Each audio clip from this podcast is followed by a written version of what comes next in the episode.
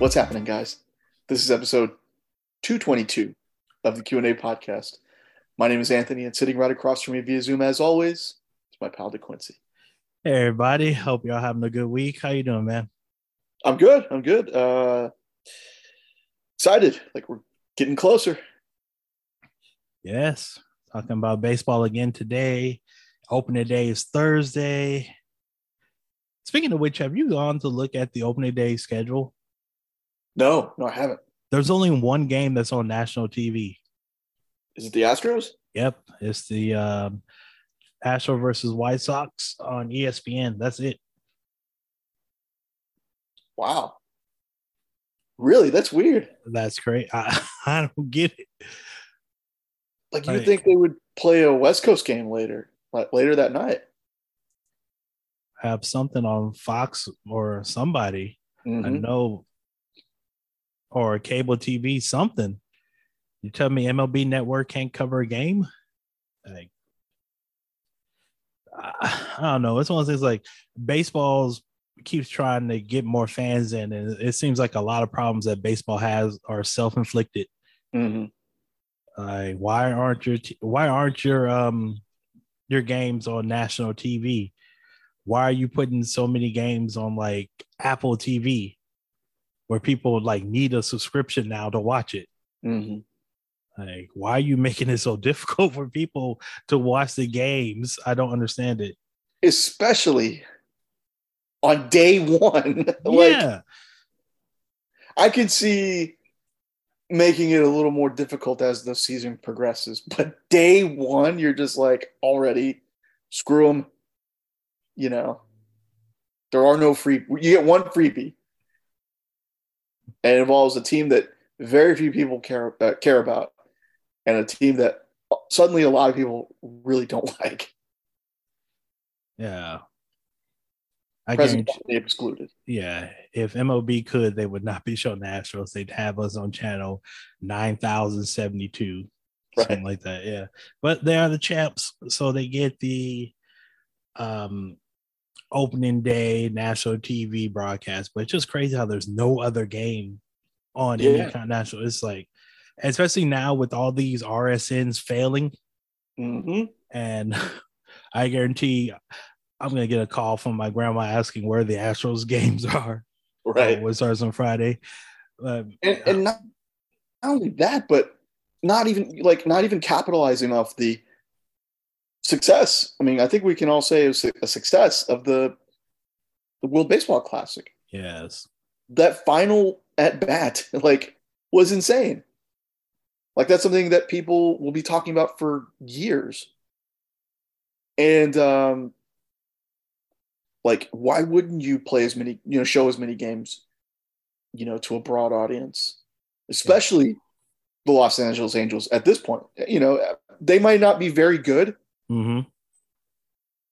But this is the best chance to really put a spotlight on that team early on because, you know, Ohtani is one of the biggest, if not the biggest star in baseball right now. And Trout is right next to, like, neck and neck with him. Yeah. And it's- whoever they're playing, you know, is probably better than them anyways and uh, could, you know, use some spotlight as well. Uh, like, every Ohtani start should be on national T V. Every time, like, if I was a, a Fox executive and I saw, like, the Angels were taking on the Astros and Ohtani was pitching, I'd beg for that game to be on Fox T V. I'd beg for it.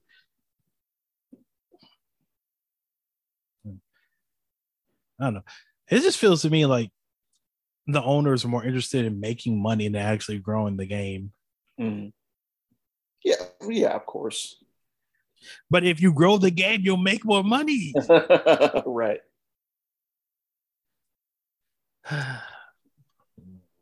right, enough of me complaining about um, Man First League.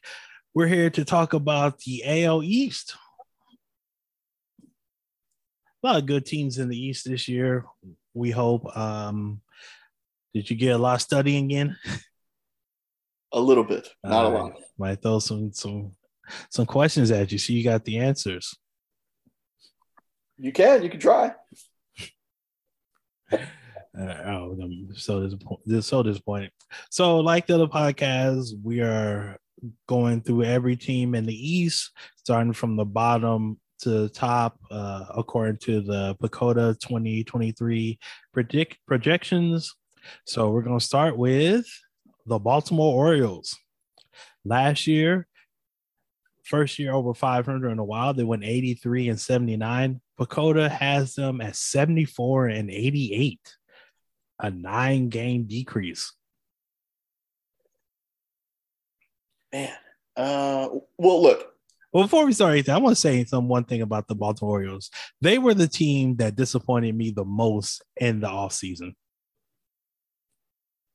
They're flush with cash. They're nowhere near the salary cap because they got all these young players in there, and they just sat on the sidelines and did nothing to improve their team. Mm-hmm. Like, how much better would this team be with someone like Carlos Rodon or like um, Carlos Correa on them right now? Yeah, it's interesting. I didn't even realize. I mean, it makes sense, but I didn't really didn't realize how much money they do have to spend. That's a ridiculous amount because it's so. And after a successful year like twenty twenty-two, mm-hmm. relative to the many years of just, you know, um, Ob- abject failure, is that what you're looking for? That's exactly. You would um, wouldn't you think to capitalize on it and and add some pieces here and there, but you know, I mean, ownership I, that ownership group has. Uh, I think raised, you know, they, they've definitely, um, I don't want to say raised, I guess raised some eyebrows just in terms of what they do and, you know, getting rid of players and not going after players and things like that. Yeah. I'm looking on Spot Track right now. It's showing their estimated uh, tax base of one hundred sixty million dollars. Yeah.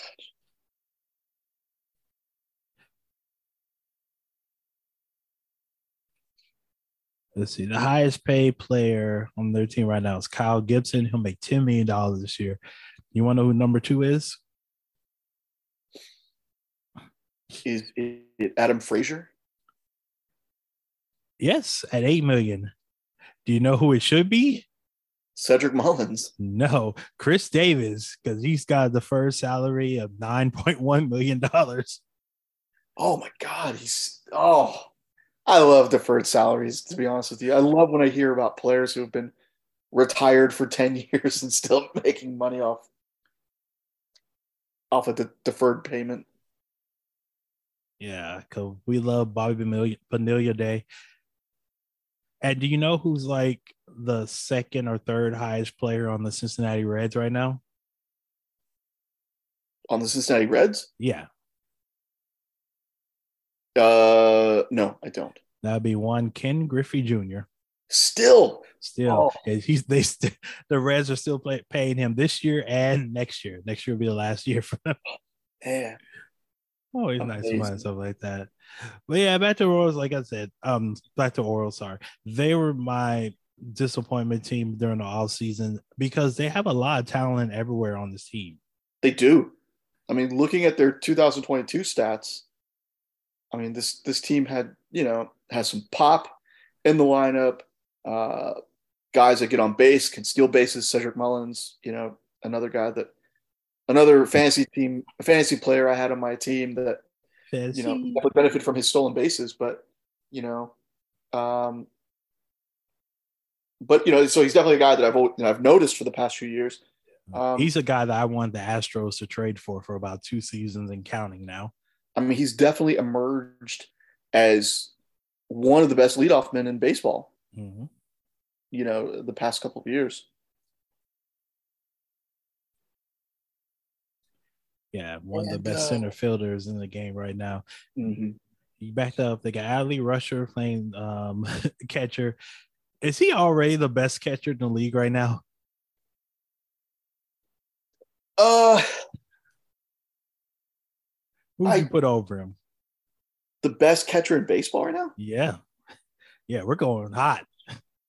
We're shooting out hot takes right here, right now. Man, I don't I,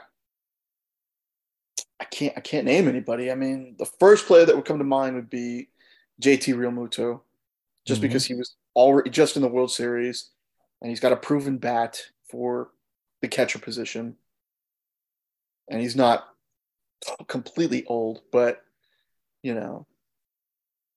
Uh That would be the first player I'd come to mind, that comes to mind.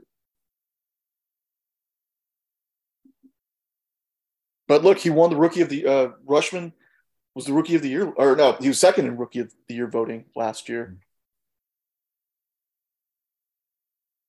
Um, All right, let's play a little game. Okay. All right. I'm just going to ask you: would you rather have Adley Rutschman or this player to be named? All right. Okay. All right. Rushman or Realmuto? Realmuto. Rushman or Sean Murphy? Uh, I'm going to go – I'm going to go with uh... – I'll go Murphy. Murphy? All right. twenty-eight years old. He got he got traded to the Braves in the offseason. Rushman mm. or Kyle Rowley? I don't know who he is. Seattle catcher. Um, the Seattle catcher. The Seattle catcher. Yeah. How do you spell his last name? Uh, spell it R A L E I G H. Oh, okay. Cal. Gotcha. I thought you said Kyle. My bad. Oh, sorry. Uh, Rushman or Will Smith? Uh, do, do, do, do, do. Hold on. I'm trying to look up these players like as quickly as I can so I can do a quick comparison. That's all right, man. Um, I wish I had the ages on here, but yeah. Rushman, yeah. Will Smith. Right now, I'm saying all of these players over Rushman because they are not that much older than him, mm-hmm. and they're on winning teams that, uh, that you know, like you need a, a competent catcher mm-hmm.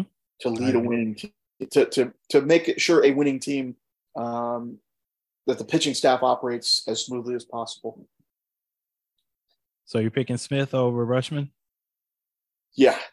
All right. Rushman or Travis Denard? Rushman. Rushman over um, Alejandro Kirk? Uh, let's see.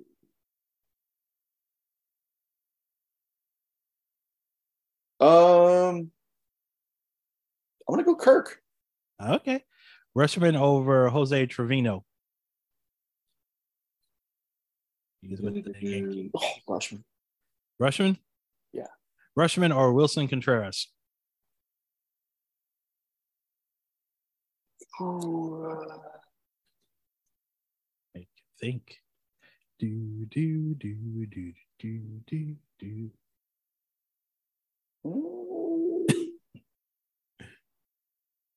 I'll go Contreras. Okay. And last one, Russia over or Jonah Hill. He was a catcher for Texas last year. He will still be there this year. Hmm. Rushman. All right. All right. Um, I'm telling you, I was looking at Fangraph's war for catchers. So every catcher I named was a top ten catcher last year. Rushman was second. Only um, he only he was on behind only Realmuto. Mm-hmm. But I think I take Rushman over all those guys. Really? He, yeah, he's only twenty-five. Mm-hmm. Yeah, but these other guys aren't that much older. Most of them. Denard definitely is. Contreras is. Huh. None of those guys had a higher walk percentage than Rushman or a lower strikeout percentage, except for, oh, three guys, Smith, Kirk, and Trevino had lower strikeout percentage. So he's already the best that he walks and he doesn't strike out much. Mm-hmm. At young, for, at being a catcher, handling that pitching staff at a young age, I yeah, I probably take him over all these other guys. I can't argue with the numbers. The numbers definitely don't lie. I mean, if his WAR was that much better than everybody else, uh, but this is, I mean, if his WAR was that much better than everybody else, then obviously this is a guy you you know you must have in your lineup if you're the, the Orioles, and you're very lucky to have a guy who's that young and already that uh, that capable of handling the uh, the big league load. Yes, yes, yes, yes, yes. Yeah. I, I t- like I said, I take him over every catcher, especially when you consider in the contract that he's in.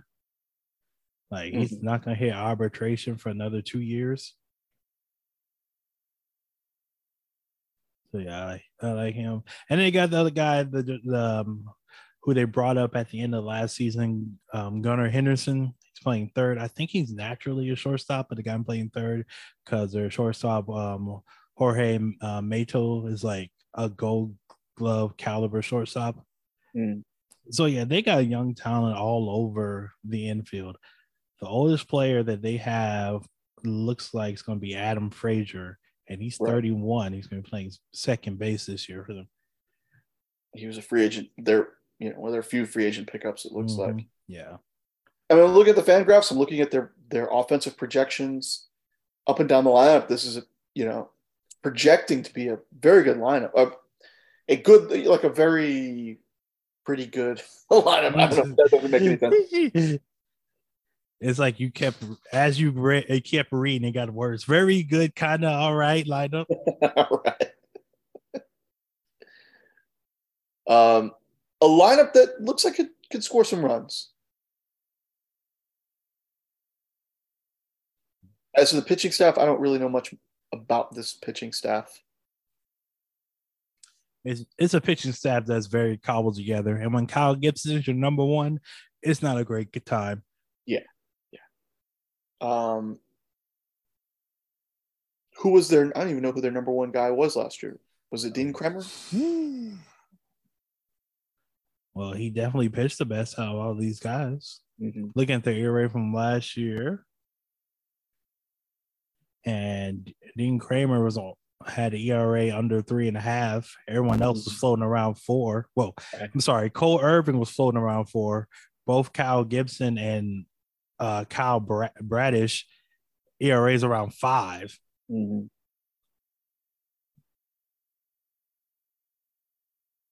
So that's definitely going to be a problem. Grayson Rodriguez is projected to start, and he's their number five. Yeah, number five. Oh, no, I'm looking at the, org- the uh, organizational rank, and mm-hmm. he's dropped. He was like the number two last year, and he's number seventeen now. Prospect? Yeah, for the Orioles, oh, okay. for the Orioles organization. Okay, now I was looking at the projected rotation. Yeah. Yeah. I mean, after Gibson, it's still a pretty young rotation. Um,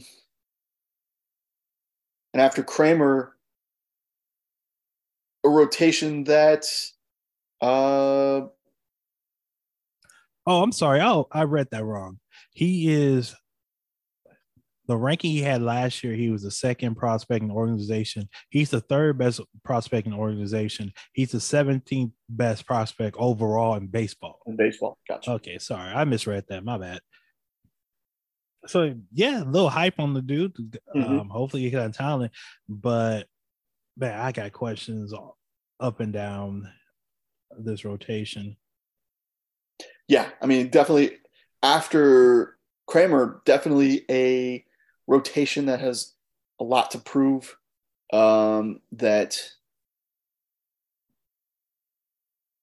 you know, it's going to be behind the eight ball. It will be, you know, behind um, not the eight ball, but there are going to be a lot of eight, six games in Baltimore right. this year. Right. You know, and if this, this offense can score some runs, all you need is to keep them in the game and, you know, get to the bullpen, which wasn't bad last year. I don't, I don't remember it being bad. I watched a handful of games against the Astros. Look, this was a team that won eighty-three games last year, and you don't do that in the N L, in the A L East purely by luck. Um, their bullpen look looks like it was pretty strong last year. I don't I don't see the overall rankings, but two guys with uh with an E R A near four three, everybody else under four.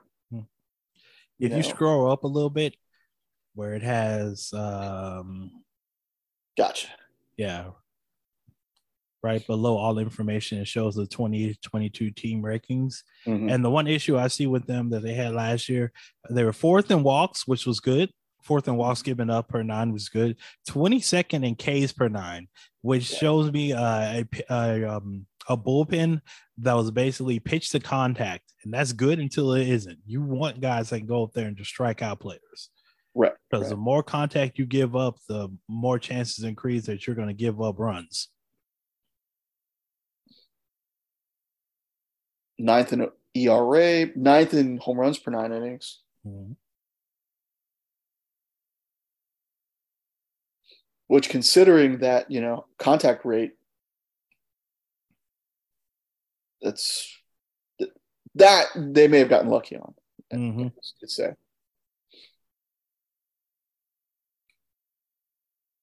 Let's scroll a little, take a look at their injured list. John Means probably going to be back this year from having Tommy John surgery last April.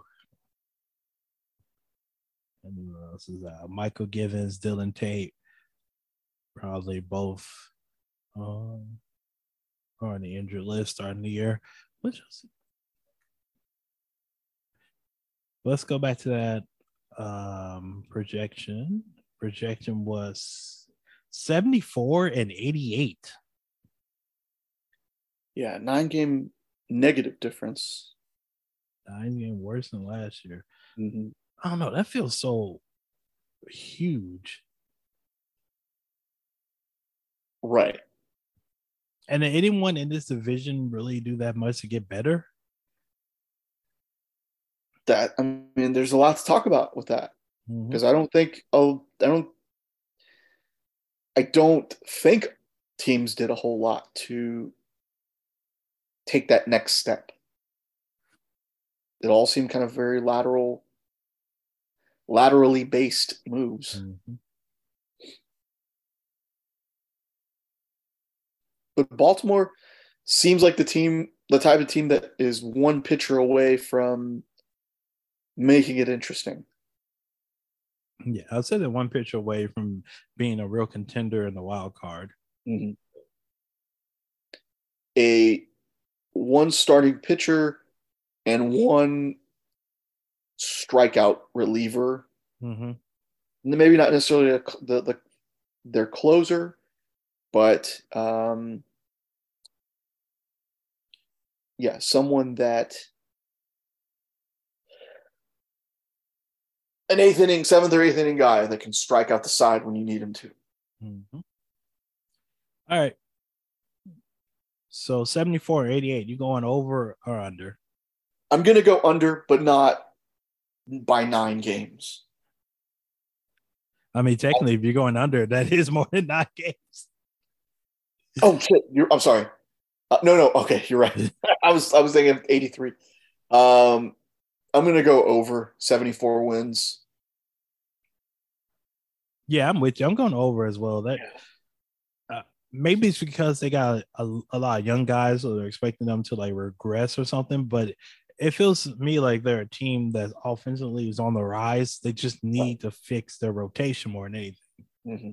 And who knows, maybe um, that fifth starter, the young guy, maybe he he steps up and takes over as like the number two or number one of his team, Grayson Rodriguez. Right. Baltimore for the longest seemed like a, a team that never had a never had nearly enough offense and mm-hmm. definitely never had enough p- pitching. And it seems like last year was that turnaround where like their their farm system started to pay off a little bit. Mm-hmm. And that, you know, that lineup improved greatly. And like you said, it is on the rise where we haven't seen a Baltimore offense on the rise in a while. It's, it feels like. Yeah, since Chris Davis was being an effective first baseman. Right. right. So we're both going over for the Orioles. Mm-hmm. That was good. It was good to have a little hope. Start off with some hope.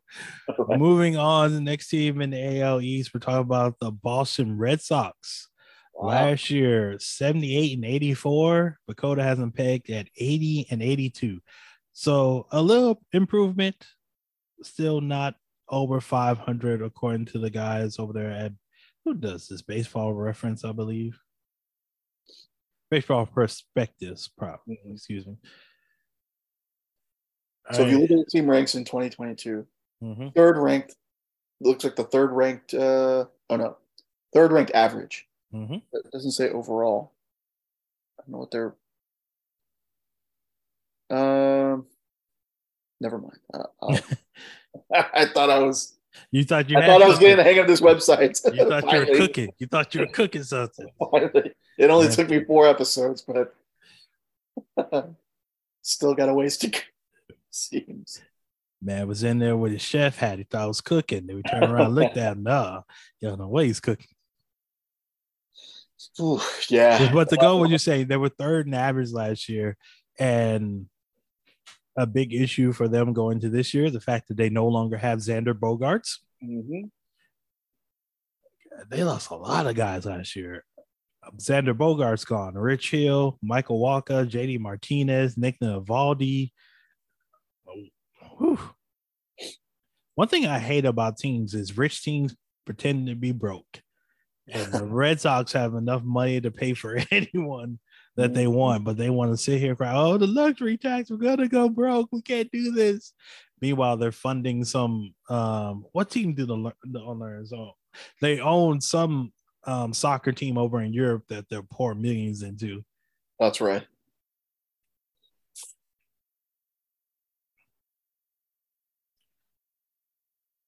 But yeah, man, let's we can start with the offense. Like, they still have Rafael Devers there for as long as as they'll want to pay him. Um, Liverpool F C. Liverpool F C. All right, thank you. And the National Hockey League's Pittsburgh Penguins. Maybe the, maybe y'all need to stop spreading yourself so thin. Maybe you need to think about that. Stop buying so many teams and you don't have the money for them. Right. Back to the Red Sox franchises, mm-hmm. you know, crime broke. I don't like it. Um, man, they signed Justin Turner. Um, had, oh, did you see what his face looked like after he took that pitch to the face? No. Oh man, it's just all of this right here is still swollen a little bit. Got the stitches in and everything. I don't know if he's going to be ready for open. I doubt he'll be ready for opening day, considering that it's only four days away. Uh, Masataka Yoshida. Um, everything I've heard about this guy, he's coming over from Japan, was basically like he's a solid player, but the Red Sox just overpaid for him. Mm-hmm. Like, I need to see. Ooh, that's a bad picture. That's a rough picture. What? Oh, the a Turner. On his face. Yeah. Yeah. Uh, yeah, I didn't even know they signed a Japanese player during the offseason. Yeah, just signed him. He had a great showing in the um, World Baseball Classic, so that'll give you a little bit of hope. But mm-hmm. I don't know, man. There's some players, like, when they put on that uniform for their home team, it, like, ups their attributes by, by like, twenty-five percent. Then when they come home to play for a regular team, they're like, man, why are you so ass? What happened those two weeks where you playing for, you know, Japan or Venezuela or something? You're unstoppable there. What's this? Uh, the Yoshida contract, five years, ninety million dollars. At twenty-nine. Very team-friendly deal at this point. Mm-hmm. Oh, they did. My bad. Oh, I apologize, Red Sox fans. They did give, um, uh, what's his name? Denver's an extension. ten years, three hundred thirteen million dollars. Mm. Oh, I completely forgot about that. That's right. Yeah, because they were, everybody was like, look, if you don't sign him now, you're going to definitely lose him. Mm-hmm. And the, those Boston fans were like, look, if you don't sign him, we will burn this ballpark down to okay. cinders. I mean, at this point, it looks like Alex Verdugo and Devers are all you got in that lineup. Because as good as Yoshida was in the World Baseball Classic and however good he was in Japan, it's a, he hasn't proven himself in the majors yet. It remains to be seen. Turner, he's thirty-eight. Um, they have him hitting in the three hole. Yeah, that's that's asking a lot from a thirty-eight-year-old who just got hit in the face. Um, Adam Duvall was a free agent from Atlanta. He hit, I think he hit fifty home runs two years ago, or something that's, like that. No, thirty-eight. I think it was like thirty-eight home runs. Big drop off the next year. Last year he had only twelve, and he strikes out a lot. Strikes out way too much. I'm gonna look that up on Duval. That's how much he hit. You say thirty-eight? What you going with? I think it was thirty. I don't know why I said. You said fifty. That would make yeah, my yeah. eyes bulge out. Um, thirty-eight. Yeah, you're right. Yeah.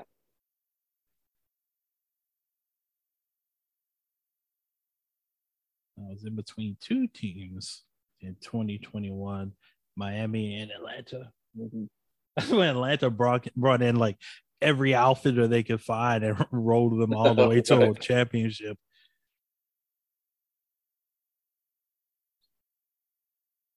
That Duval contract looking like, oh, one year, seven million. So yeah, not breaking the bank. But uh, he, he's, you know, you hope he's a power guy still, but it remains to be seen. Uh, but yeah, man, I don't really expect much out of this lineup. Mm-hmm. This isn't your daddy's Red Sox. There's just a lot of guys around here that I do not recognize. It mm-hmm. used to be, you know, even if you weren't paying attention to the Red Sox, you knew their players. And yeah. like looking at this, like the biggest name on the Red Sox, like is Devers. Mm-hmm. And for our international crowd, Yoshida. But like you said, we don't know what he's going to do in the major leagues. Yeah. It wouldn't be the first time that a, a Japanese player came out, just flamed out. Right. You're going over to their starting rotation. And I'm sorry, Yoshida oh, yeah, is, is their projected left fielder? Oh, I believe so. Either left so he's already having, you know, he's going to have to contend with the, the you know, The oh, green, the green monster, green monster oh, yeah. you know, playing off that, you know, it's going to be interesting to see how, you know, how he adjusts to everything. Yeah. He adjusts to the big leagues, to that yeah. field. Yeah, because we see that sometimes the ball hits the green monster and, and they ricochet back. Sometimes they hit and just fall straight down to the warning track. Mm-hmm. So it's going to be interesting. Like, he has a lot to adjust to. Yeah. Uh, go over to the rotation side. I mean, you, Red Sox fans do all the Hail Marys, get all the green leaf clovers, hope and pray that Chris Sale can stay healthy. I mean, he's thirty-four years old.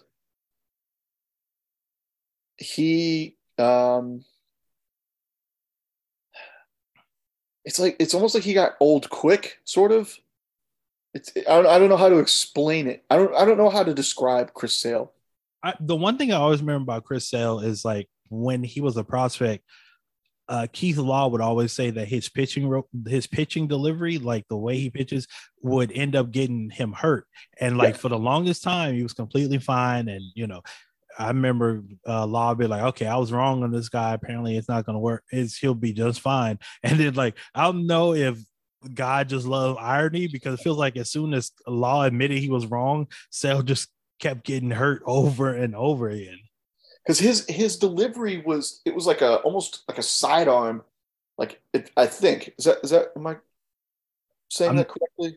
I'm not going to lie to you. I have not seen Chris Sale pitch in so long. I do. Because he's a, he's a tall guy too. Like, so he had, he almost had like a Randy Johnson type delivery, because he's also left-handed. I want to say, just based off memory, it, it seemed like a, almost like a side, overhanded sidearm, if that makes any sense. It just kind of at a weird angle that wasn't quite traditional, but wasn't like totally sidearm. It's just like in between, like whatever. It felt like uh, in between. If the sidearm is, say, ninety degrees and the overhand is forty-five, or uh, uh, I don't know. I'm, geometry is. I haven't used geometry in a, in a while. Uh, I was so like there'd be no math. Right. I don't know. It just felt like his delivery was at a weird spot that you're just kind of holding your breath, or because it was bound to happen. I feel like that that elbow was about that elbow was bound to give out sometime. But it held up. It held up for the longest, and then it didn't.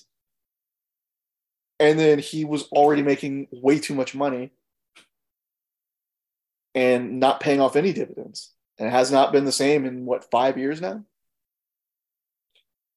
Yeah, something like that. I'm going to check his injury history. A complete timeline of Chris Sale's injuries with the White Sox. Thank you, N B C Sports.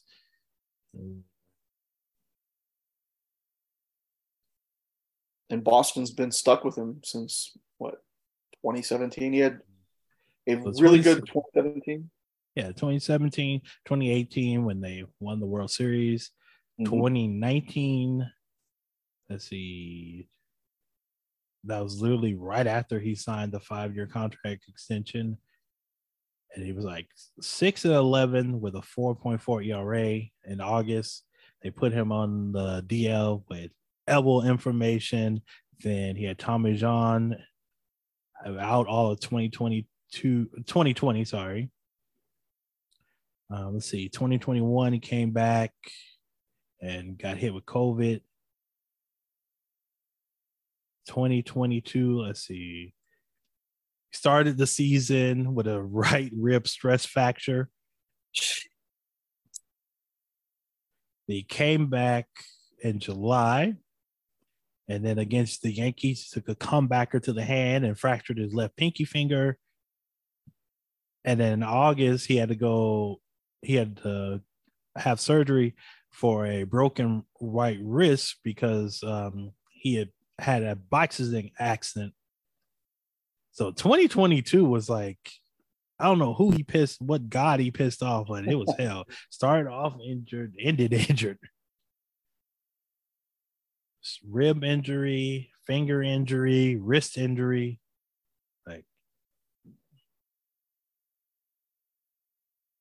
I hope he can come back and be, you know, an ace again. Otherwise, they're going to be relying on Corby, Corey Kluber. Who's older than Sale. He's thirty-seven. Yeah, yeah, old man trying to get it done. Was Kluber with the Yankees last year, or was that the year before? I believe it was the year before. Where was he pitching last year? Was he with the Rays? Tampa, that's right.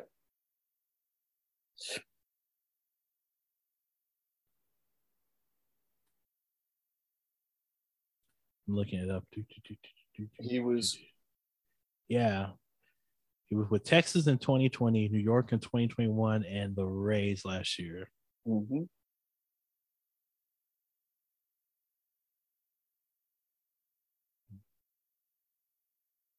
didn't pitch that much for New York, only did eighty, eighty innings in twenty twenty-one. Last year and came back, pitched one hundred sixty-four in, innings, so good. But the E R A, four point three four. Yeah.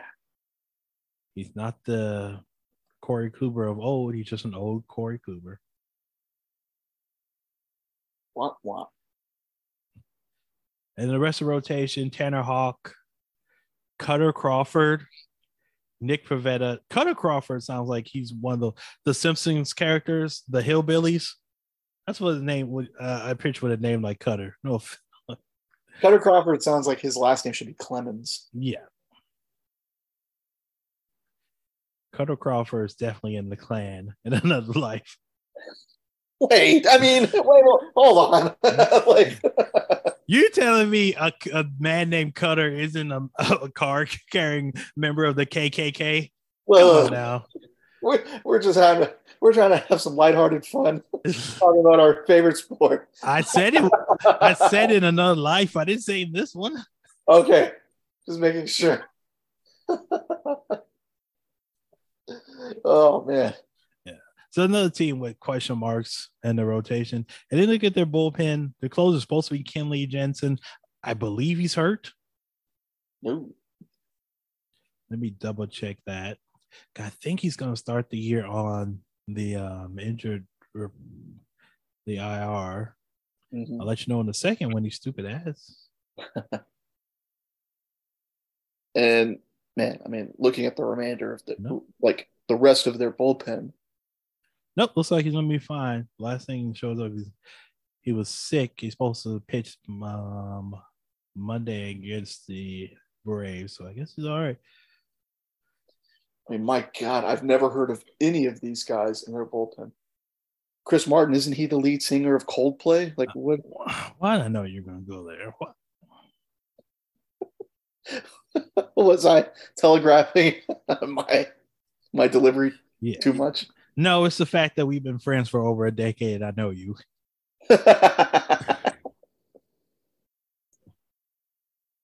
Coming up on fifteen years, I believe. Really? Wow. Uh, no, we've already passed it. We've been friends since oh seven.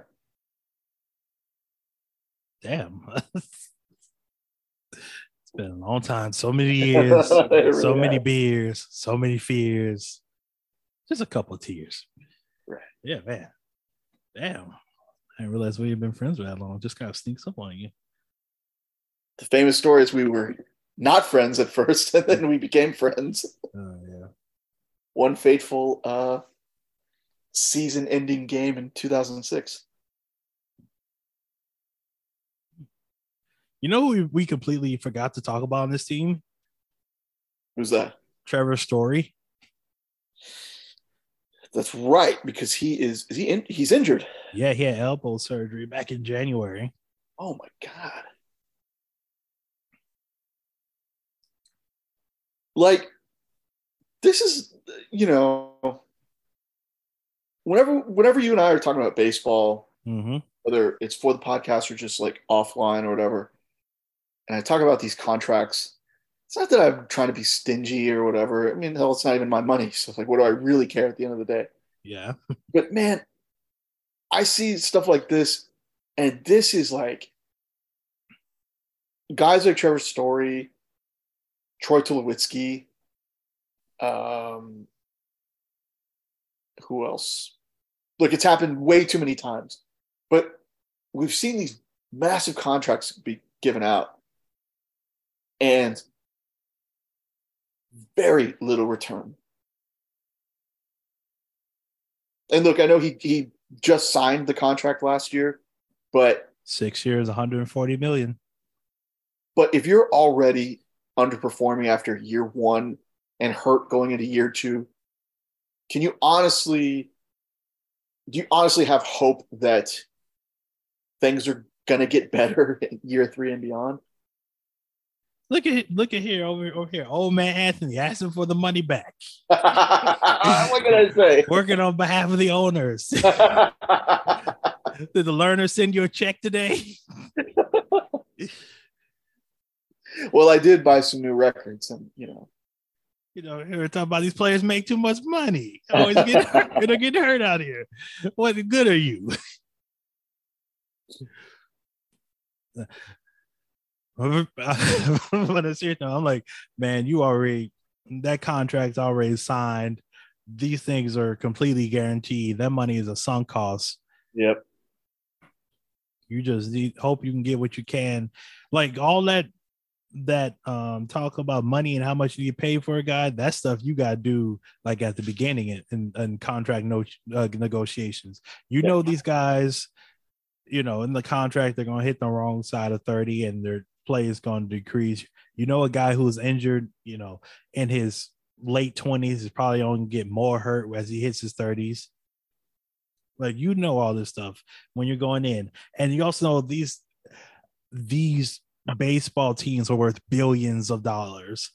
Like, they just, Forbes came out with their annual, um, Uh, what's it called? Evaluation of these M L B teams. I don't think there's one team that's valued at less than a billion dollars. Of course. I like, mean, even Tampa. Yeah, you guys got it.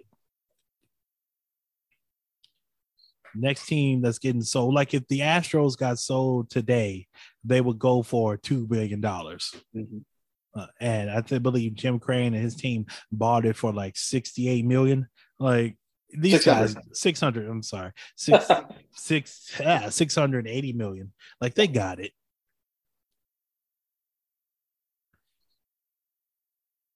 I'm never going to take the side of owners. No, because getting overpaid and doing a minimum amount of work, that's the American dream, baby. That's what I hope for every day. You're making some sense. I got you. I, I no, I, I totally understand what you're saying. But man, it is it is rough when. Uh, I mean, it's rough as as a fan. Like, if you're hoping that this big signing is going to pay off, and it it's off to a very rough start. My thing is, like, if you see a guy who's been the guy who's been tantalizing with talent, but never put it all together, and he's been injured. If you expect him to come around, come in and fix everything for your team, like, you're asking too much. Right. Right. This guy has never been completely healthy. And when he is healthy, he's never been a superstar. But you know what? I think he can completely turn around for our team.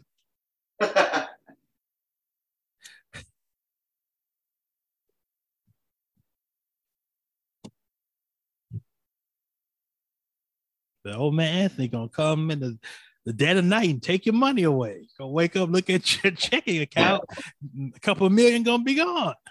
A couple, it's, it's more than a couple. Let's be real. He's gonna say, you didn't play all the games. I'm taking half your contract away. Six million turned to three million. Mm-hmm. Old man Anthony coming through like the Grim Reaper, taking money away. Oh. Well, let's get back to these Red Sox. Uh, let's go get just get back to the projections. Pecota has them eighty, eighty-two. You're going over or under? Going under, man. Yeah, me it's, too. It's been a while since I've thought Baltimore is going to be a better team than Boston. Yeah, I, I agree with you. It feels like, yeah, everything has to go one hundred percent right for the Red Sox to even be in wild card contention. And maybe mm-hmm. Yoshida is the next coming of who's a good Japanese hitter? Uh, Ichiro? Uh, no, I was thinking of the, the one that was with New York. Oh, Hideki Matsuyuki. Yeah, maybe. But Godzilla? Man, that's, that's, that's some big shoes to fill. Like, that's why I'm saying maybe he's the second coming. Maybe he's just a good role player. We won't know until he shows up, but man, that would be incredible. Even if he is that guy, like, is that going to make this Red Sox team a contender? No, no, I, I don't think so. Yeah, I'm, I agree. All right, moving on. Third team on the list, the Tampa Bay Rays. Last year, finished eighty-six and seventy-six. made as a wild card contender and lost in the wild card round to the Cleveland Guardians. Excuse me. This year, Pecota has them pegged eighty-seven seventy-five, a one game increase.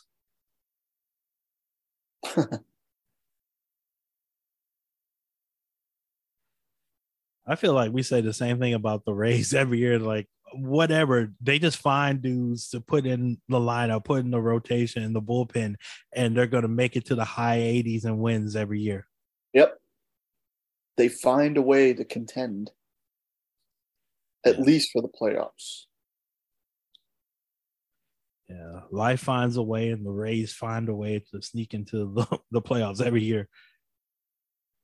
It's crazy. As soon as they dropped the devil from their team, they got good.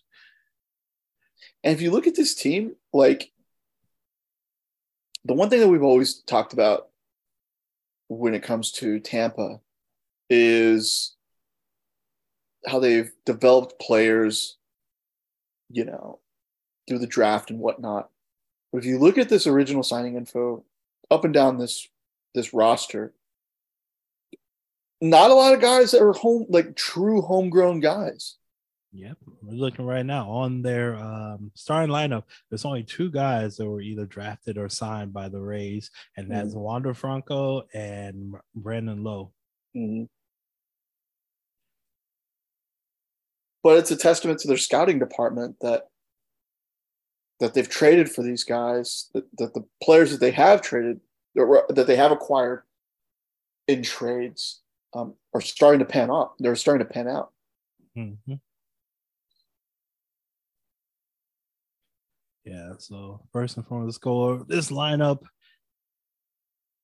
Um, can I ask a question about Wander Franco? Mm-hmm. How good do we think he really is? That's that's a very tough question to answer, because I did not know he is only twenty-two years old. Just ask him, because they gave him that huge contract, and all I've heard, they locked him down for what? A lot of money. Years, eleven years. eleven years, one hundred eighty-two million dollars.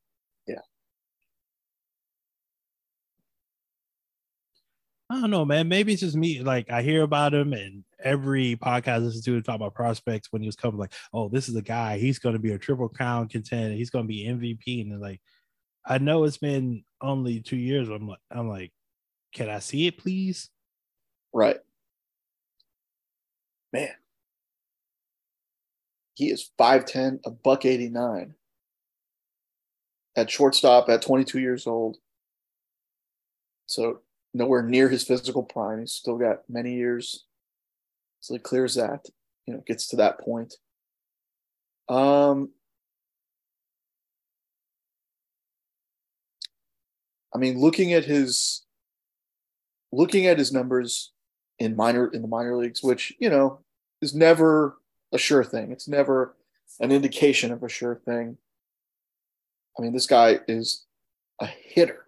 I mean, it just it just looks like he is a pure hitter. You know, he's really young, and he's he's uh, not a big guy, so maybe the power comes as he gets older.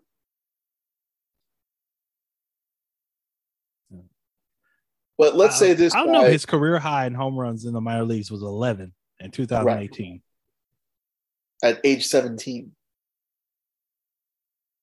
And then those numbers dropped off as he, you know, faced, you know, stiffer competition. Mm-hmm. Um, he's projected to be a two eighty-four hitter. Look, if he can sniff two eighty-four. If he gets close to three hundred, I mean, he is definitely worth the investment. So you're saying bottom line is, is I think he can be I think he can be really good. All right, you're saying this is a, a case of me being impatient? Hey, I've been there. I've I mean, how many times have you and I talked about Kyle Tucker or uh I mean, he, well, he's the first one that comes to mind. I mean, I, I've definitely been there with impatience. So, I, you know, I understand where you're coming from. Like, can the guy play one hundred games in a season before we start crowning him as the best player in baseball? He played seventy in two thousand one and only eighty-three last year. Mm-hmm. No, I mean, this is this is the, the year to prove that. This is the year to prove it because he's in a better lineup. I mean, like, this this lineup just seems to, like, it's getting better.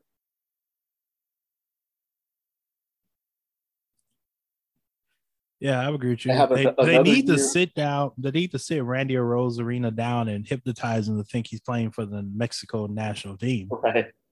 Look, you got another year of Randy Arozarena, who's entering his prime.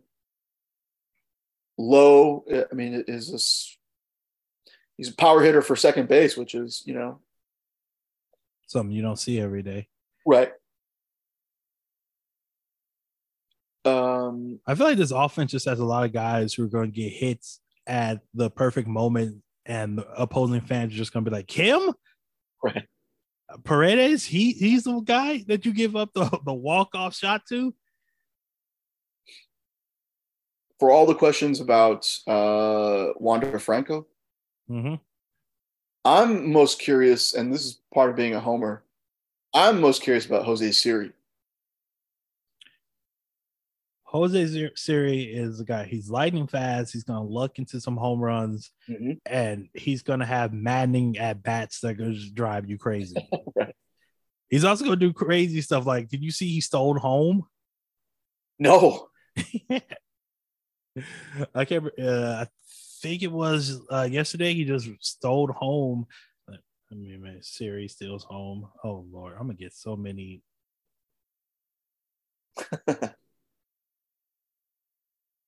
Yeah, yesterday he stole home against the Red Sox. Let me bring it up. I got it. Yeah.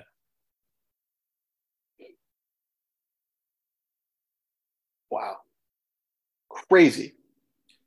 So yeah, that's what he's gonna do. He's gonna do stuff that makes you go like, "Wow, he's one of the best players in the league." And then he's gonna have brain farts to make you think, "Wow, he should not be on a major league roster." That's right. What Jose Siri. He did that with the Astros. He's gonna have those games where, of course, and, you know, and it was like it was tough gonna have to those, he's, you're gonna have those feelings about him in in the same game. Exactly, and I think part of that, like. The highs and lows of, of his game, you know, it's like it it kept me interested in his in his game. Mm-hmm. So that was like it, it was it was a reason why I was kind of disappointed when when they did when the Astros did trade him last season. Um, look, he just you know he was not a dusty guy, and I get that because he does kind of play to the beat of his own drum. It seems like. And that can be very frustrating for an old school guy like Dusty. Um, so there is still a residual interest in to seeing where, like, how he responds to a full season as an everyday player. Mm-hmm. You know, let's see what what's the is he going to take a step forward or is he going to take a step back? And like I said, I think it's just residual interest from. You know, his time with the Astros. Yeah, only had three hundred twenty-five play appearances last year. Hit two thirteen with a two sixty-eight on base percentage. Yeah, that'll definitely get you uh, batting at the ninth spot. Right.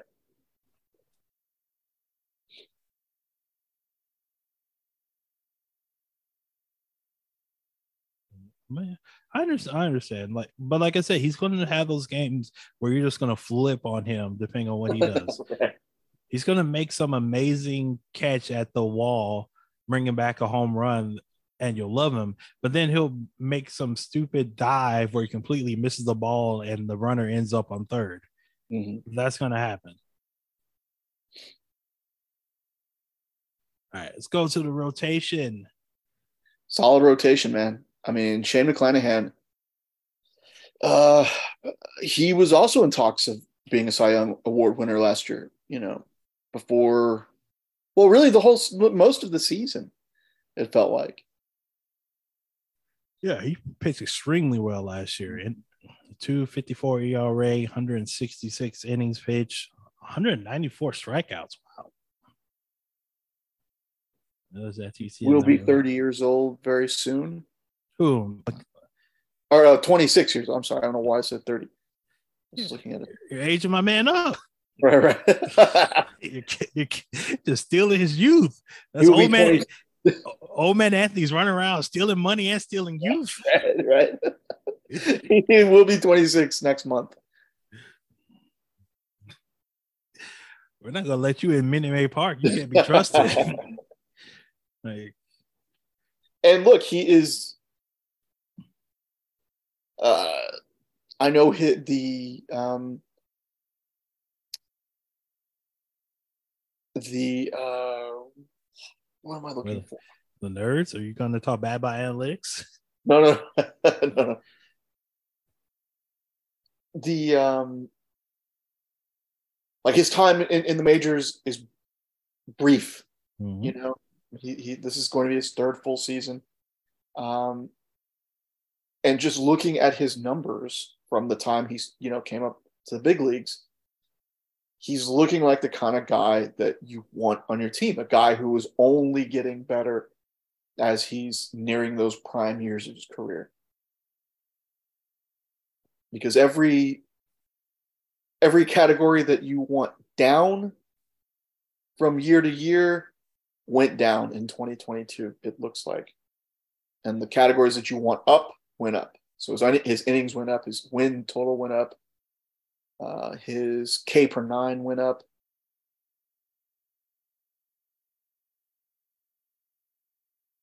Mm-hmm. And so strikeouts went up. You know, his overall strikeouts went up. And like I said, everything that, you know, for the most part, that you, almost everything that you want to go down went down. He had a good year last year. That's what that's what old man Anthony's saying. So it looks he's, like he's going to be overpaid soon. And then when the Rays come to play the Astros, you'll see Anthony with a with a bag with a money sign on it, coming to take his loot. Right. The one guy I'm, I'm most interested in seeing in this team is Zach Eflin. Yes, he signed that quote-unquote huge contract, right. Huge for the Rays. Biggest in Tampa history. Yes, which is crazy to say. Three years, forty million dollars. The yeah. biggest free agent contract that they've ever handed out. Now, he's projected to be their number four starter. Mm-hmm. Um, are Jeffrey Springs and J- Drew Rasmussen that much better than he is? Is I that mean, what we're led to believe? Look at their stats. Both of them finished with an E R A under three last year. Now I see it. Yep. So yeah, that's a perfect spot for him. That's a good spot for him and the team. Um, and then they have Josh Fleming in the fifth spot. Mm-hmm. But the Tampa Bay, I feel like they're going to be a team. They're going to use the opener. They're going to rotate guys in between the uh, bullpen, the rotation. Like, expect the unexpected. Of course. Might turn on the T V, you're going to see me out there throwing sixty mile an hour fastballs for ending. You don't know. And they're going to do that, and they're still going to end up with eighty-eight wins. Yeah, I mean, look at if you look at the the rankings from twenty twenty-two, starting pitcher, starting pitchers, the third ranked E R A, fourth ranked WHIP, mm-hmm. number one in walks per per nine, number ten in K, number ten in Ks per nine and hits per nine, number nine in home runs per nine. The relief pitchers, top ten in, in all five of those categories except for Ks per nine and home runs per nine. But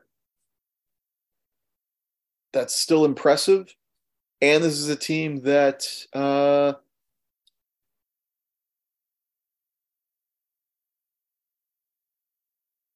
doesn't have like a, you know,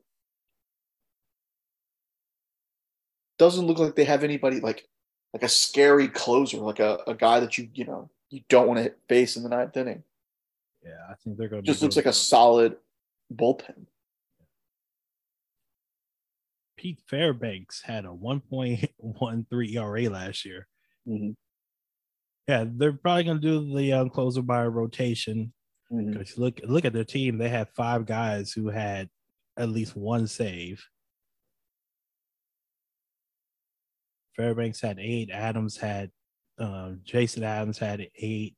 Jalen Beeks had two. Colin, was that Poche? That's what we're going with. Had seven. Ryan Thompson had three. So they're going to they're going to mix and match their closer um, position just like they did last year.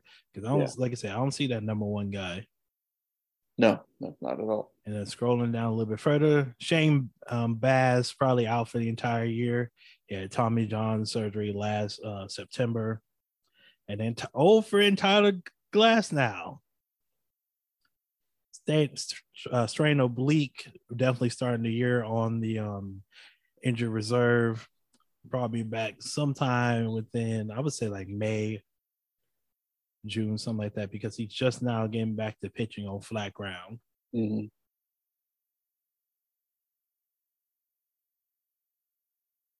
So when he comes back, he probably takes over that not, number five spot from Fleming.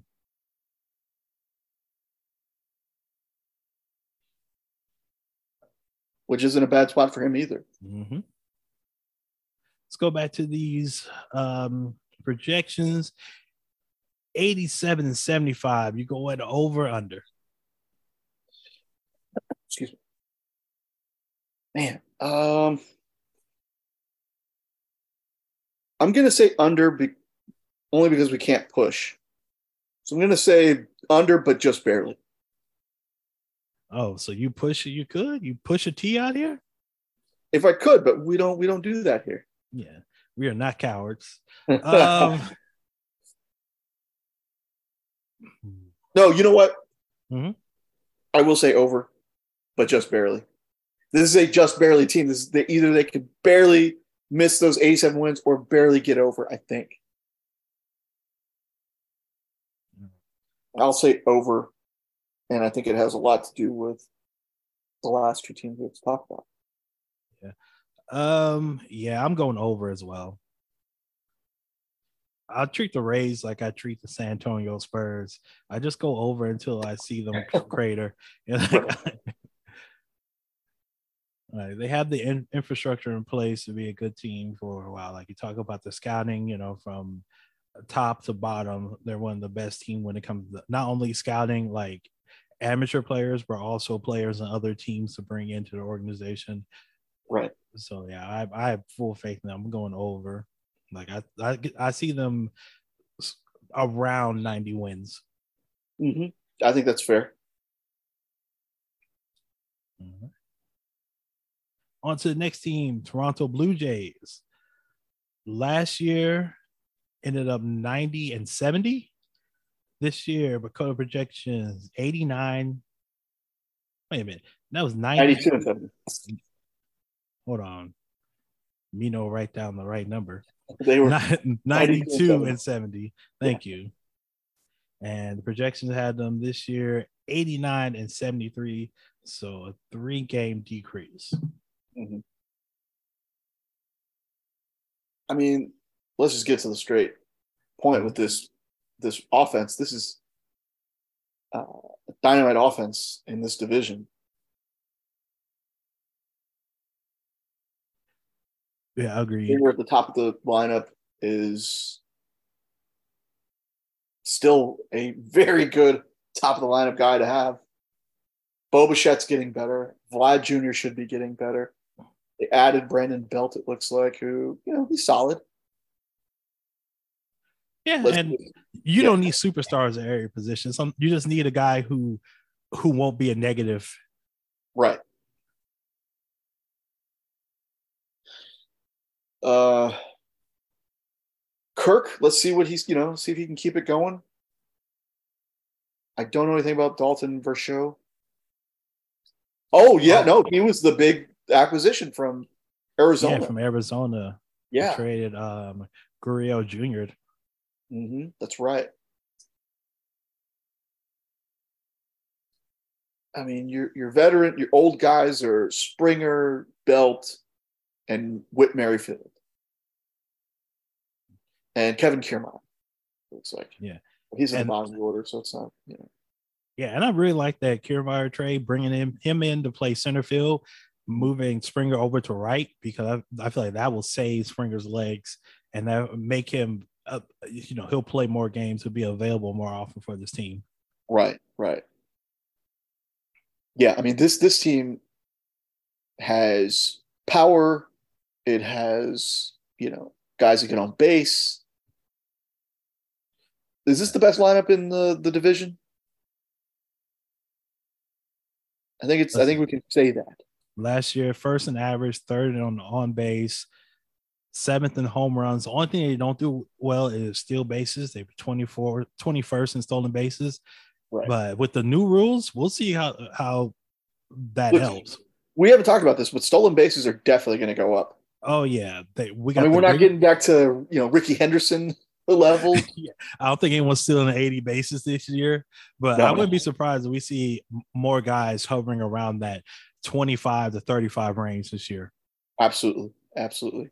Between the bigger bases and the new pitch over rules where pitchers can't throw the ball over to check at first base as much. Uh, yeah.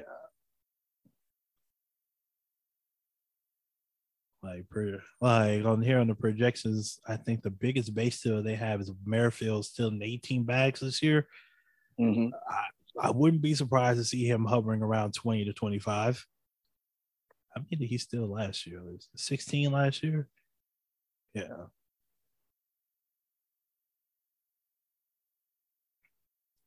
Yeah, I expect more stolen bases just around the game and, and in total. Mm-hmm. Right.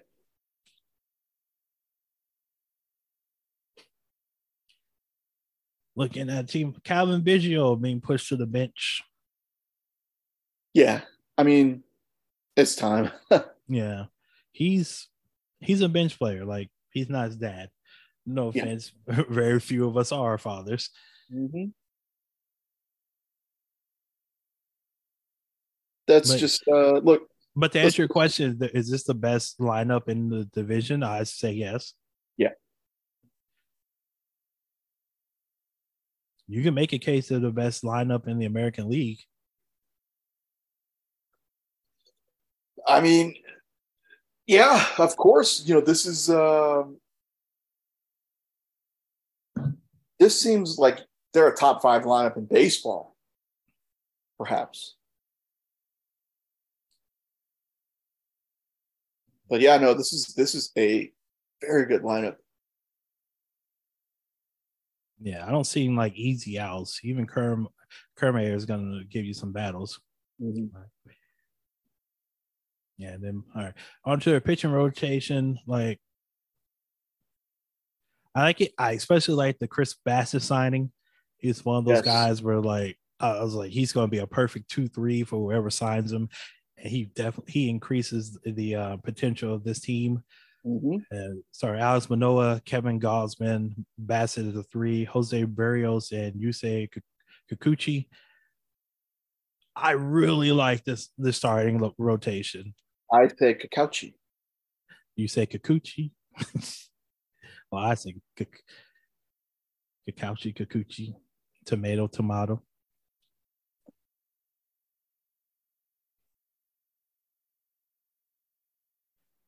Yeah.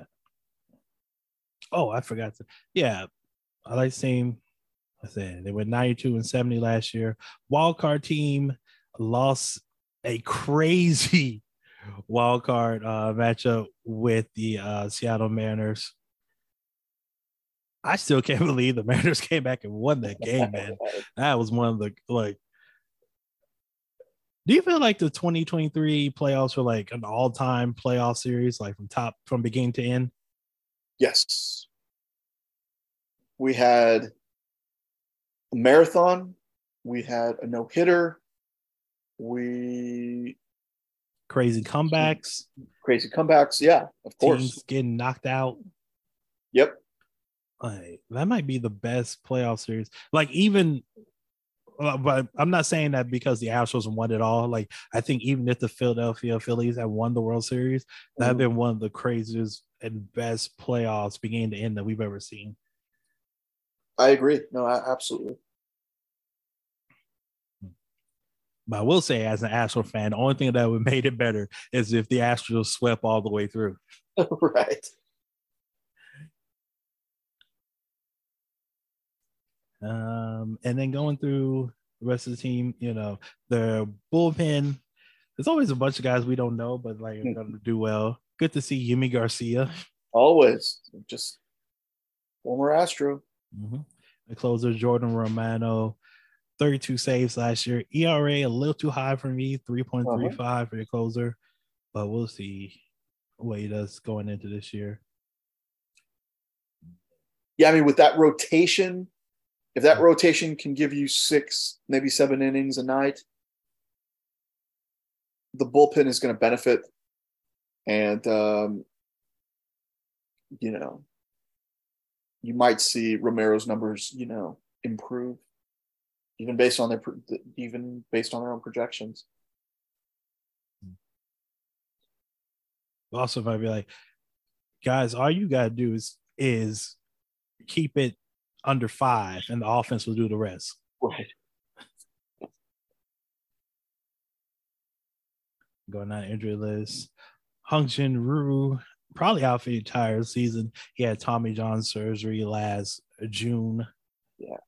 So if he does come back, maybe at the end, like right at the end of the year.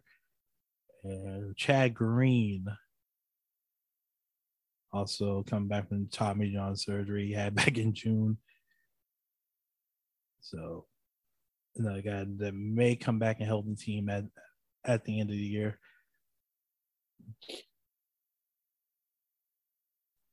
Man, I feel about the um, – the Blue Jays, just how I felt about we were talking about the Braves. It's like, we don't have to talk that much about these guys because where are the holes? Where are the problems? Right, like, exactly.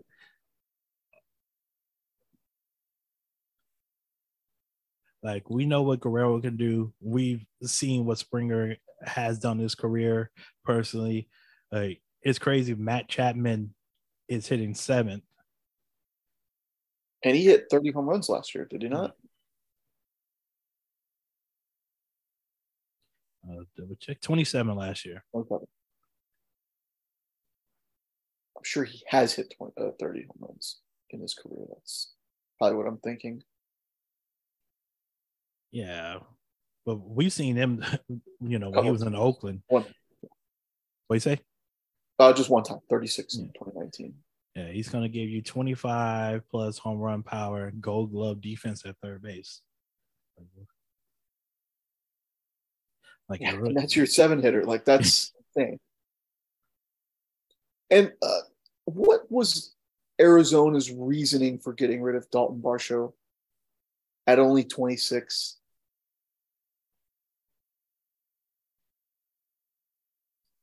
My guess is just because they had too many good outfielders. Like, I don't even remember what they got in that trade. Right. That that's. In fact, let me go. Excuse me. I'm going to look at Arizona's team again. What the hell did they get from? I don't need every ad showing up, Fangraphs. Thanks.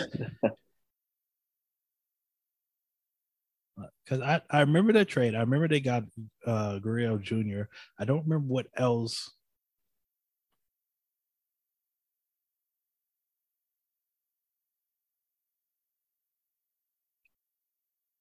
Um, Gabriel Moreno,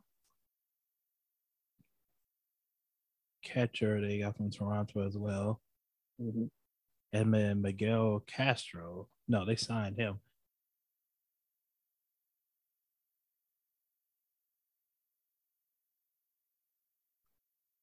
Yeah, so I don't know why you. Like, well, it looks like what Toronto had a surplus of catchers, and Arizona had a surplus of outfielders. Yeah. But then why get Gurriel back?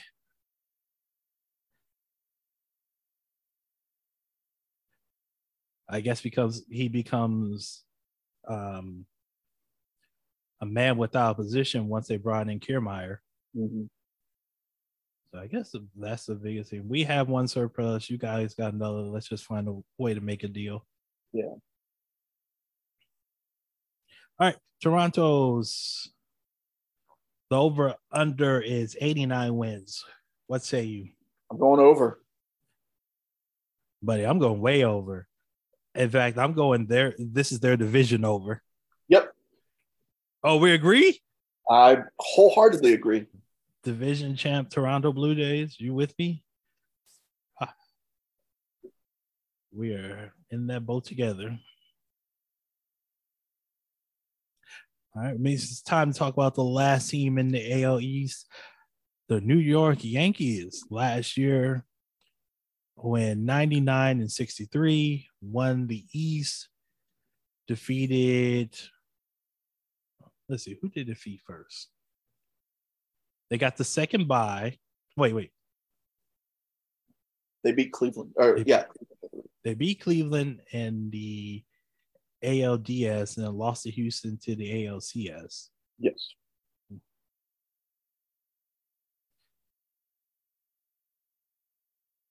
trying to think. Like, I can't remember. Is there one bye or two byes, right? Two. There's just one. Right? There's got to be two, because who did they face in the first round? Because Cleveland beat the Rays. Oh, man, I cannot remember.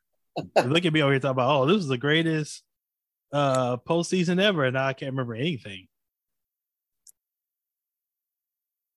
Let's see. Let's look at look at the old bracket. Yeah, bring up the bracket for everybody. So, yeah, it was um, – they had a bye because Cleveland beat Tampa, mm-hmm. Seattle beat Toronto, and then the Yankees beat Cleveland and the Astros beat Seattle. Yeah, there were two byes. There's two byes yeah. in each in each league. I thought so. It made me sound crazy. All right, there, yeah, so they barely beat Cleveland, to be honest, three two, and they got swept in – the A L C S by the Astros. So look at this lineup. God, they were fifteenth in average last year.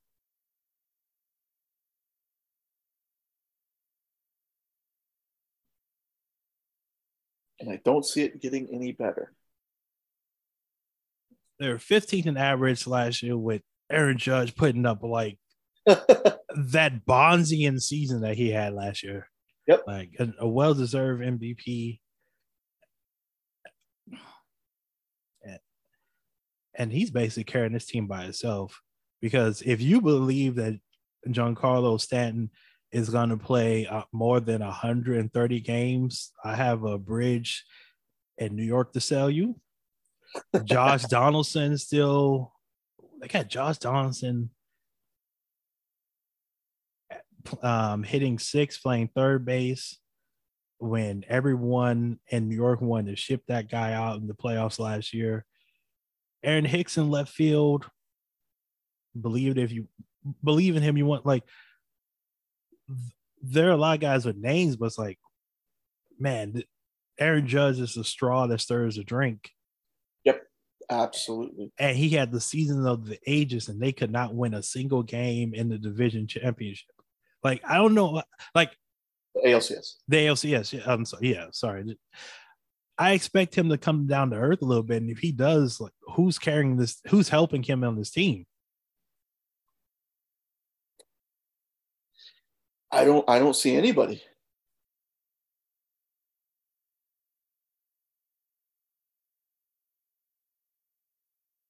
Because your your top prospect is uh, projected to be your number nine hitter for the season. Yeah, Anthony Volpe, like, and it's not a guarantee that he's going to start, uh, be starting for the Yankees opening day.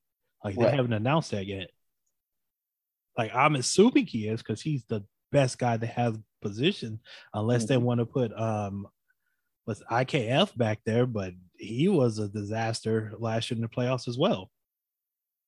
And also Oswaldo Cabrera, who Uh, yeah, wasn't wasn't great in the playoffs. Didn't you know? There's a lot of pressure when you're that young, mm-hmm.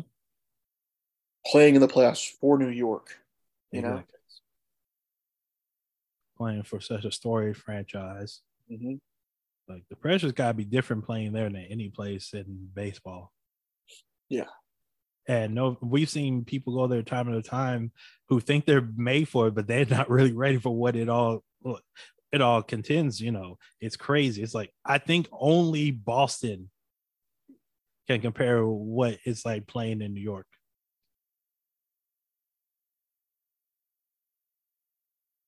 I don't. I can't think of anybody else. I can't think of any other team where you feel that much pressure. Not even in L A. How could you feel pressure in L A when you got that wonderful, wonderful beach on the Pacific Coast? And one thing that L A and especially Dodgers fans always gives, like, oh, they come to the game late. They don't really care about the game. It's like, no, it's because they have so much shit to do in yeah. L A. It's like, if the Dodgers are winning, you could find something to do in Los Angeles every day.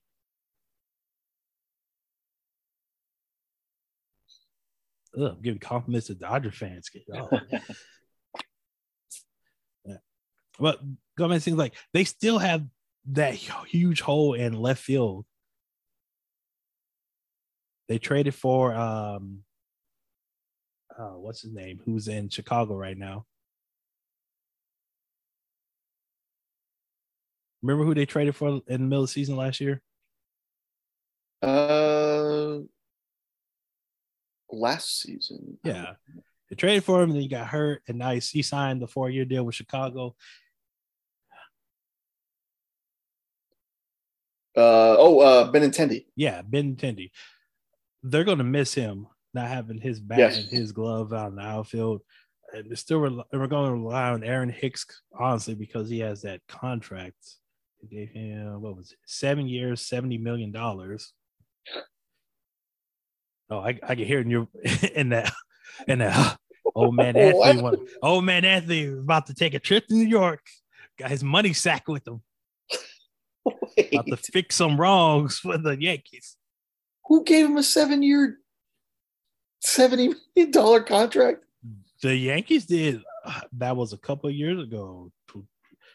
twenty nineteen. Yeah. Man. Then again, he hasn't lived up to it. That's why I said you're you're booking a ticket to New York as we speak. All right. About to sneak into Yankee Stadium to steal some money out of Aaron Hicks's billfold. Retrieve, not steal. Gonna be in a tunnel like Colin Steinberg, like, how? I got what you need. I'll show you how to save a few bucks. Mm-hmm. Doing some robbing tonight. It's a good thing they re-signed Anthony Rizzo. Yeah, that that's, I mean, geez, I mean, it's, you know, well, I mean, yeah, no, I'm sorry. It, it's definitely the second biggest signing of the offseason for them because mm-hmm. there was a real possibility they were going to lose Judge. But any other year, that would, Rizzo would be the the biggest move that they could have made. Mm-hmm. Yeah, we're going to go to that move in a second, but I just want to say one thing about the lineup, man. They were fifteenth in average last year. They could be a bottom twenty team when it comes to batting average. Yeah. So they were first in home runs last year. So they're basically feast or famine now. Mm-hmm. All these other categories, I think they can be top ten still. Mm-hmm. Um, but if that average drops out, they might drop out of the top ten mm-hmm. in uh, on base and O P S. Yeah, but if that average isn't there, then you can go through the season with a lineup like that. But when it's time for you to you know, take on a team that has a good set of uh, pitchers like the Toronto Blue Jays, you're going to be in trouble. Yeah. Going on to the starting rotation, you know, the Woo! biggest thing. The biggest um, grab of the offseason, they signed Carlos Rodon to a six-year, one hundred sixty-two million dollars contract. Excellent signing. Hey, guess what? What? Guess the F what? What? He's already hurt. Yeah, strained forearm. Luckily, it's nothing major, so he's not going to have, like, he doesn't need surgery. He doesn't need Tommy John, anything like that. He's just going to be on the restricted, on the blah, on the I R to begin the season. Uh, how long is he expected to be out? I know. Um, let me double, because I saw it wasn't going to be like that long. Let me check. Like he'll be back in April. Okay. Okay, because like because. Without really, you know, I know we're trying to, I know you want to maintain an order with this rotation, mm-hmm. like it, discussing the rotation. But the bottom line of this rotation is it's it's off to a imperfect start because three of your projected top five starters are starting the season on the I R. Now, the you know, if Rodon is... Um, only projected to miss a few week, a couple of weeks of April. Um, I just saw that Severino is only going to miss a couple of starts to start the season. Mm-hmm. Then I, I think it, it kind of changes my outlook for the rest of the season because if when I see those three names, Montas, Rodon, and Severino starting the off season or starting the season on the I R. Uh, We keep if saying I R. This is not this is not football. It's I L. Injured list. I L. Excuse me. On the I L. Um, you know, that's huge. Like, that is a huge blow. Um, but if they're only expected to miss minimal time, then it's not, you know, they're uh, they don't have to pack it in right away, I would say. Mm-hmm. Only person that their injury is going to be long term is Frankie Frankie Montas. Yeah. Like at first, I think it was reported that they think they thought he was going to be out for the entire year, but it looks like he's going to come back. Um, I think the plan is around All-Star break. Okay.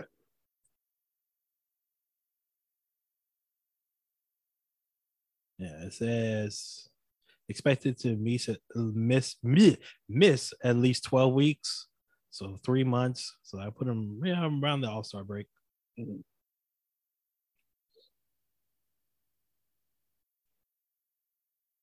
So look at the rotation right now for these Yankees. It's looking to be Gerrit Cole, Clark Schmidt, Dom- Domingo Germán, uh, Nestor Cortez, and Johnny Brito.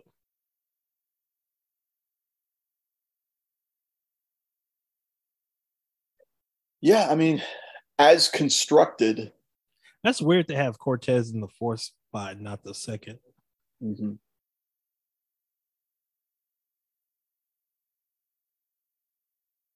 As currently constructed, it's not great. Yeah. You got Cole and Cortez as the top of your pitching rotation. Then Germán's one of those guys. He's never lived up to the hype. Mm-hmm. Smith's a young guy, is only twenty-seven, and Rito, he's twenty-five. So this is one of those teams like, man, I, I really would like to have a top ten offense to carry the pitching rotation until everyone gets healthy. I just don't see it with the team that's currently constructed. Right. So this is where this is where it works for us. Like you You've got all the right things to say. You're, you're saying the things that I'm trying to say, but don't know how to quite no. say them. Look at me. I can talk good sometimes. But, you know, if um, if and when they get back to full strength, the rotation, yeah, should should be a very good rotation again. yeah, the rotation is definitely going to carry them. I just feel like, remember when Roger Clemens pitched for the Astros? Yes. And he'd have those games where, like, he'd give up one run and lose because the offense couldn't score. Oh, yeah. Way. They couldn't hit out of a wet paper bag. That's how I kind of feel with this Yankees team. They have the pitching to make a run, you know, all the way to the World Series if they, if they wanted to. But it's just, where's the offense coming from? Yeah. We were there for many of those games. Yes, too many of those games. Like, Aaron Judge is going to be Aaron Judge. He's going to be one of the best players in the league, top five, no matter what he does. But the rest of his team are surrounded, surrounding him. Like, I don't feel confident in anyone, mm-hmm. except for maybe Rizzo. Yeah, because he's going to benefit from the shift rules as well. Mm-hmm. So like, like Rizzo, I don't trust Stanton to stay healthy. Um, Harrison Bader, it's like he's he might start. He's got a strained oblique, so I don't know if he's gonna start, you know, the season on the I L or not. Mm-hmm. And then everything else after that, Gleyber Torres, D J LeMahieu had that one excellent season and fell off a cliff. Yeah, we already had as soon as he got paid. Mm-hmm. Oh no, no. Put the sack down. Put it down. Let him make it. You just don't like that I'm right. Let him make it. What was that? Six years, ninety million dollars? Yeah. I remember that. I thought that was four years. But uh, going back, we already talked about Donaldson and Hicks being an issue. Um, Jose Trevino, he'll He'll be good. For, he's catcher good. You always got to change your expectation for these catchers. Because at the end of the day, you know, if you are relying on a catcher to be, you know, the center focal or the focal point of your offense, that's a huge ask. And uh, concerning everything they have to do with the pitching rotation. Right. And you better hope he can live up to it because, you know, he's got enough on his plate dealing with the rotation. Mm-hmm. But, um, you know, if he's your your number eight hitter as projected, then yeah, I mean, there's there's very little expectations for him, and, and that's fine. Mm-hmm. And Anthony Volpe, is it Volpe, Volpe, Volpe, Volpe. Volpe. I don't know. I've heard everyone pronounce it differently, and I haven't heard from him. So, Anthony so, uh, V. Anthony, big Anthony V. What's he ever done? Yeah, like he's their number one prospect. He's the eleventh ranked prospect in all of M L B. Like he's gonna be. I think he's gonna be good. Like I mm-hmm. think he's. I don't know if he's ever gonna reach like superstar level, but I think he's gonna be good for the Yankees. Maybe like all star level. Like I think he's gonna be really, really good. I'm not sure how much we should be putting on this guy as a rookie in a, in New York. You know. Mm-hmm. Of course. Like if he puts together a season like um, Jeremy Pena had last year, that's a that's a wild success. But I feel like that might be. I don't know how he is defensively. I feel like that might be asking too much for a young guy. Right. What am I saying? Yeah, go out there and be a Gold Glove caliber player who hits twenty some home runs in the World Series M V P. There's only one other Yankee shortstop that's ever done that. And I don't think – I mean, look, if he were to come close to that, you give that scouting director a raise, a bonus, whatever. I would say – I was going to say you get ready to sign him to a long-term extension, but not with old man Anthony standing on his shoulder. Look, he's got to prove himself first, in my opinion. Got to win four championships, three batting titles. Then you can win all a little money. The age of twenty-five. Yeah. Then you might get a little money. You might get a little two-year extension. Yeah, maybe we can move some. Move, maybe we can move some some funds around and find a contract for you. Anthony Scrooge over here, kind of hard keeping the purse uh, tight. You win M V P, you get a nice shiny nickel out of it. All right.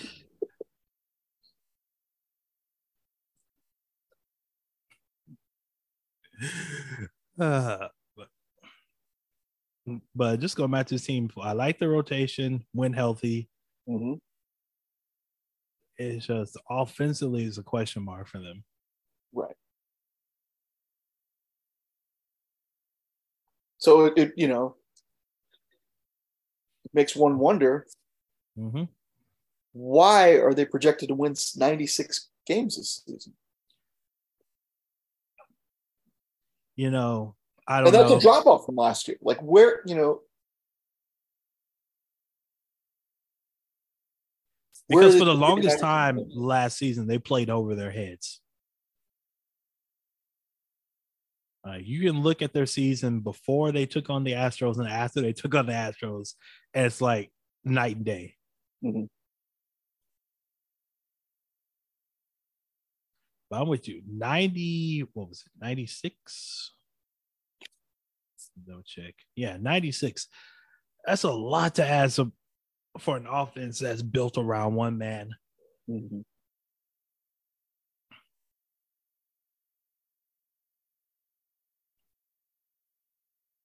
But if I was to gander a guess, I would say that comes from the pitching rotation. And like believing in the fact that uh, Rodon and who's the other one, Severino, aren't going to be out long term. Like that only hurts hurt you for a couple weeks at most. And so when you got those two guys, and then you got Cole and Cortez and German, like their rotation is going to be strong enough to take down any team. Yeah. But that's what I think is built in. But this is that over under ninety-six wins. I think we're going to say under. Yeah, I'm going under as well. And considering we we picked Tampa and Toronto to both go over their win projections of eighty-seven mm-hmm. and eighty-nine respectively. Mm-hmm. Um. Which puts them in, which puts them in, in Yankee range based on our projection of them going under ninety-six, of the Yankees going under ninety-six wins. For some reason, I don't know, it still doesn't feel like a tight race between three teams. Although it could be. If if that rotation is healthy, then it's yeah, then it's a much it's a tight race for the for the uh, for the division. For that top um, wild card spot, I think at the end of the year the Blue Jays are going to win this division like by like five or six games. I still believe they win the division as well, um, but when it comes to the wild card spot, does the top wild card team come out of the East as well? Ooh, let me look at the, the other teams. So, number one wildcard team doesn't come out of the East. I know it's not coming out of the Central. Of course not. So, for me, that leaves one team. So, it just basically, it basically, you're just asking, how do you feel about the Mariners? Absolutely. Absolutely.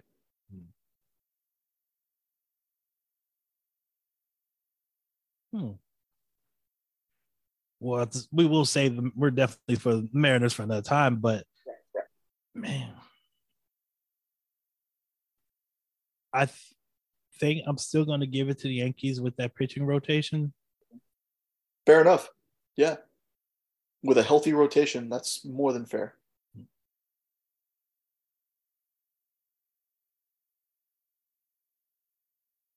But my question with the Yankees is, what if, God forbid, knock on wood, Judge get hurt? Ooh, man. I mean, and not, did, not even like start making all this money, which oh Lord, here you go. Coming to Rob. I'm not even projecting like something like he's out for the season or anything, but like what if it's something simple like he just pulls a muscle or something, he has to go in on the the I L for two, three weeks. Right, where's this team without him? Because we're seeing in Houston right now, we're going to be without Jose Altuve for oh yeah, two, two, three months, something like that. Yeah, how, you know, how much of an impact would would it, you know, how much of an impact would uh, losing an Aaron Judge or or even a Rizzo, um, how much of an impact does that make on, on the overall uh, outlook for the for the Yankees, mm-hmm. you know, going forward? Yeah, and this is not us wishing injury on anyone. Let's right. get that out of your head. We're just we're living this right now with one of our play our best players out. So, and even with Altuve out, I feel confident in the Astros' ability to just keep to plug someone in at second base and keep plunging ahead. I don't feel that same way about the Yankees if, God forbid, Judge or even Rizzo were to get hurt. And someone like Stanton, who has all of that power potential, you know, he, it, again, unfortunately, it's a it's another case of uh, if not, it, uh, it's unfortunately it's another case of not if but when he gets hurt. Let's say he's having a great start to the season and then ultimately gets hurt. How much of an impact does that have? You know? Yeah, apparently they're going to play. Yankees manager Aaron Boone said on Wednesday that Stanton can play forty, fifty, sixty games in the outfield this season. That's probably for the best.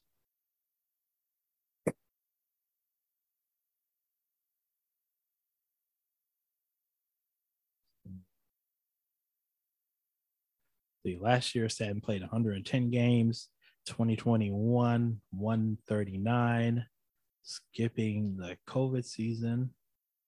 twenty nineteen, only played eighteen games, and twenty eighteen, one hundred fifty-eight games. Mm-hmm.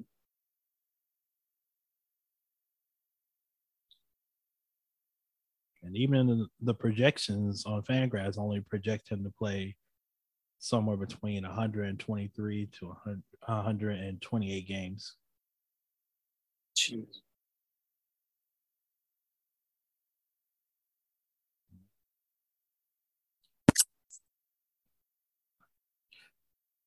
We shall see. We shall see. All right. We're done with the A L East. Just one division left. It's the only one that matters. Am I right? I said, am I right? You're right. Yes, Ebenezer, you're right. So we're done with this. Next podcast will be on the A L West. We'll give you our predictions for that uh, division, and then our A L M V Ps and Cy Youngs, and then we will officially make our World Series predictions. Woo! That's it. All right. Do you know yours? Because I already got mine. Um, halfway there. Okay. Oh, geez. I wonder what half. All right. Oh, oh, good news for the Yankees. Just came through on um, M L B dot com. Hot off the presses. Yeah, hot presses. Anthony Volpe will be part of the New York Yankees opening day roster. Hey, congratulations. Yes, congratulations to that man. That's an awesome accomplishment. I actually hope he has a great career and has great games for every game he plays, except for the ones against the Astros. Of course. All right. That's good. That's great. They give the young... I'm so glad they got rid of... They introduced that rule to, like, um, if you have a uh, a rookie coming up and he plays the entire season, like, you get draft... compensation depending on where he is for rookie of the year or M V P and all that stuff, because I hate that shit where, like, it was a young guy, you know, he has all the talent and, he, and he's ready to go, and then, like, oh, we're going to send you back down because you got to work on defense or whatever. And they just, it was blatantly obvious they were sending young guys down to to start the clock later so they could get that Super two uh, designation on him so they could have an extra year in arbitration. Oh, man. So I'm glad oh, we don't have. I'm glad we don't have. So maddening back then. Yeah, I'm glad they fixed. They did a little bit to fix that. So these young guys, when they're ready to play on opening day, just bring them up. Mm-hmm.